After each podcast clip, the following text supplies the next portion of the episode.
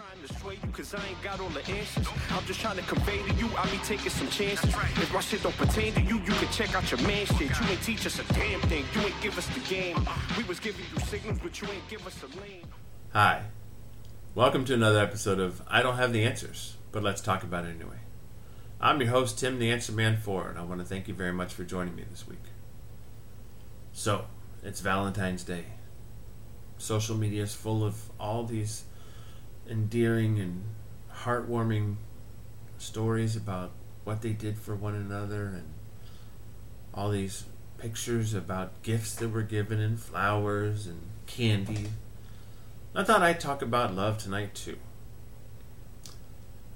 I wanted to do a little research to make sure I wasn't talking out of turn, so I read many, many articles and reports, and um, most of them pointed to the Greek definition of the eight different types of love. Now, before I dive into them, I'm going to put up some words on the screen right about, yeah, here. Of the different types of uh, love, and I'm going to put the Greek words up there. If I happen to butcher a pronunciation, please accept my apology. Don't laugh. Just because you think it's funny, don't laugh. Let's get through this together. We're adults. Anyway, so there's eight different types of love, and um, every relationship has more than just one type of love that goes into it. It's like a, it's like a a, a, a cake, and these are all just ingredients, and some of them just have a pinch or a dash. Some have a whole heap and helping. But the different types of love and the balance of the different types of love is what makes a successful relationship. So let's start with the first one. The first one is, I believe it's philia, but it's an affectionate love. It's a love that runs deep in true friendships. And it's without romantic attraction. And it occurs usually between friends or family members and it's when both people share the same values and respect each other. It's often called brotherly love. And I'm fortunate to be able to share this kind of love with a few people, and um, it, it feels good when it's reciprocated, and uh, that bond just gets stronger and stronger. And uh, the ability to have and engage in a deep conversation with a friend is a way to show this kind of love. Being open and honest and trustworthy and being there when times are rough not just when it's a it's a good time to be a friend you know? Then we move to the next one which is pragma the enduring love and this one is kind of cool. It's uh, that mature love that develops over time. It's not that first day spark kind of love. It's that unique bonded love that matures over many years, and it's everlasting between a couple that chooses to put equal effort into their relationship. I stressed equal. That's that balance that we're talking about. And some of the ways to show that kind of love is to continue to strengthen the bond over time and to seek and show effort with your partner. Um, once upon a time, somebody told me that love doesn't come easy and relationships don't come easy. That is the truth. I mean, yeah, it could be easy to fall in love with someone. But to be successful, both parties have to put forth the same amount of effort and energy and it never stops. The energy never stops because if you're ever going to stop showing that effort or putting that energy into the relationship, why be there? That's all there is to it. Why be there? Then you have storage, which I probably butchered that one. So it's the familiar love. It's that natural love that flows between parents and children or childhood friends. Um, it's that one that's kind of like it comes easily and immediately in a parent and child relationship. And cousins. I should know I've got like a million and a half cousins. Hey y'all, how you doing?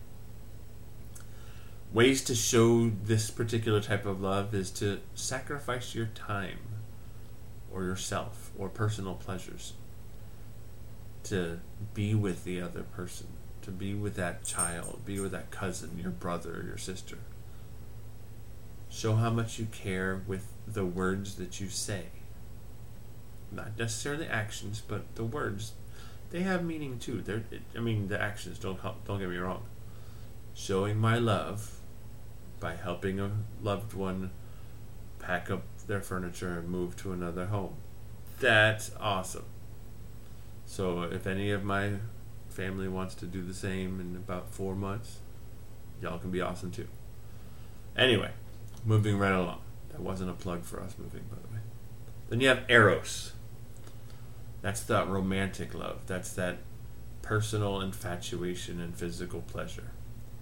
It's that primal urge to be with one another and to. It's like a natural instinct. It's passionate. And um, it's all about a desire to be with another one. And again, that is a very important reci- um, ingredient in this recipe for a successful relationship. But again, it's not the only one. There's many other ingredients. So, and sometimes this cake or casserole that we're building of a relationship, it does change ingredients. There is a balance that changes over time. So, you have to be cognizant of that.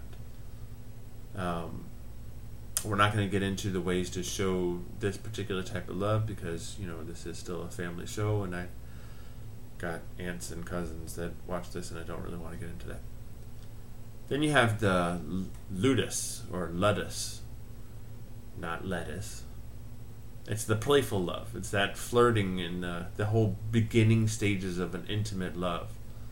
It's based on emotion and it's it's childlike and, and flirtatious and and it's just the fun stage. That's that teasing and playful motives and laughter and everything else. And some people think that that's just the beginning stage, but it's important to know that that particular part or that type of love it goes throughout the relationship. It's important to be able to sprinkle that into your relationship at 10 years, 20 years, it doesn't matter like I said, the balance will change. The the um, ingredients will change. The recipe's going to change. But don't forget that it's still a part. It can still be in there. Some of those things that that ways that you can show this particular type of love is to flirt and engage in whimsical conversation. Spend time together. Laugh. Laughing is very important. Then you have this next one that's kind of a little bit darker. And uh, this particular kind of love, you usually don't notice that you're exhibiting it or that this is being shared with you. This is one that you don't notice until you're either all the way through it or unless your friends notice it. The observant friends that really care about you. And this one's called mania or obsessive love. It's that obsessiveness or madness over a love partner. It leads to unwanted jealousy, possessiveness, and codependency. Most cases of obsessive love are found in couples with an imbalance of love towards each other. Remember, I mentioned that a few times. That Im- that balance is important. If one is too much, then it could cause this mania. It could cause things to go wrong. You need that little dash of playful and romantic. If not, this obsessive behavior can be damaging. So, in ways to recognize it and to avoid it is to pay attention and make sure that you're realize that you're being obsessive and possessive before you act on it. And it's important to use this next type of love when you do rec- recognize it. And I'm not going to try to pronounce it. You see it on your screen right now because I know that knowing me, there'd be a Freudian slip and I'd say it the wrong way. But anyway, it's self love. It's that having a healthy self compassion love towards oneself. So some people mis- misunderstood the Greek's definition of this particular type of love. And I've read multiple different sites and locations and books that said that this is a very healthy form of love. It comes with acknowledging your responsibility for your own well being, and it's when you recognize your own self worth and you don't ignore your personal needs. Now, you still have all the other types of love in there. You still have everything else in your casserole. But you need to have that self love because you cannot give out the love and be receptive to the love unless you're willing to love yourself. And you have to know what your worth is and recognize it. So, a good way to to show this type of love is to create an environment that nurtures your well being. Take care of yourself like a parent who would take care of a child. Spend time around people who support you. Buy yourself flowers. The next one is agape. That's selfless love. This is like the pinnacle of love. This is the highest form and highest level. It's basically an empathetic attitude of love for everyone and anyone. Let, let that sink in. It's a love for everyone and anyone. It's given without expectations of receiving anything in return. And when you offer agape, it's a decision to spread love in any circumstances, including destructive situations. It's like when you notice that something bad is going to happen, you still exemplify love and you still spread love. It's not a physical act, it's a feeling. This is the kind of stuff that we need more of in our world. It's hard. It is like there's a reason why the Greeks put so much honor on this particular type of love. It's because it's so hard to attain.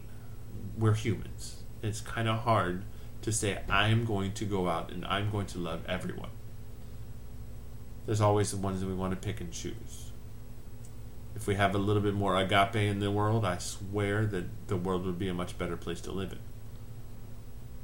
So, why did I go through these eight different types of love? To be quite honest, it's because I noticed some dark sides in some of my friends. I'm not quite at the point where I can actually come right out and talk to them about it directly, but I'm hoping that by discussing this in this forum, that they may glean a little bit of that information. Hopefully, when I do have the opportunity to confront them with it, then we'll be able to get through this together. So, I've given you guys homework before, and I'm going to do it again. I want you all to take a look at your relationship that you're currently in. And if you're not in one, take a look at the relation the last relationship you were in. And see if you can identify the different types of love that maybe you are exhibiting and your partner was. If you're in a relationship now, see what kind of love you are exhibiting and you're showing to your partner now. And maybe there's different ways that you can tweak that recipe and change the, the way the cake comes out of the oven. We can't expect to be throwing the same thing every single day and be happy with it. We've got to be able to spice things up a little bit, change the flavor profile. Nobody wants to eat the same thing every day. So I think I've gone all over the board when it comes to metaphors this week, but I hope you get the picture. I mean, because let's face it, relationships is all is what this is all about. Relationships with yourself, relationship with others, with your family, and without these building blocks, what kind of relationship are you making? But of course, I could be wrong. I don't have all the answers. Thank you very much for joining, and I hope you all have a wonderful evening. Good night. The boy is off Broadway. Worldwide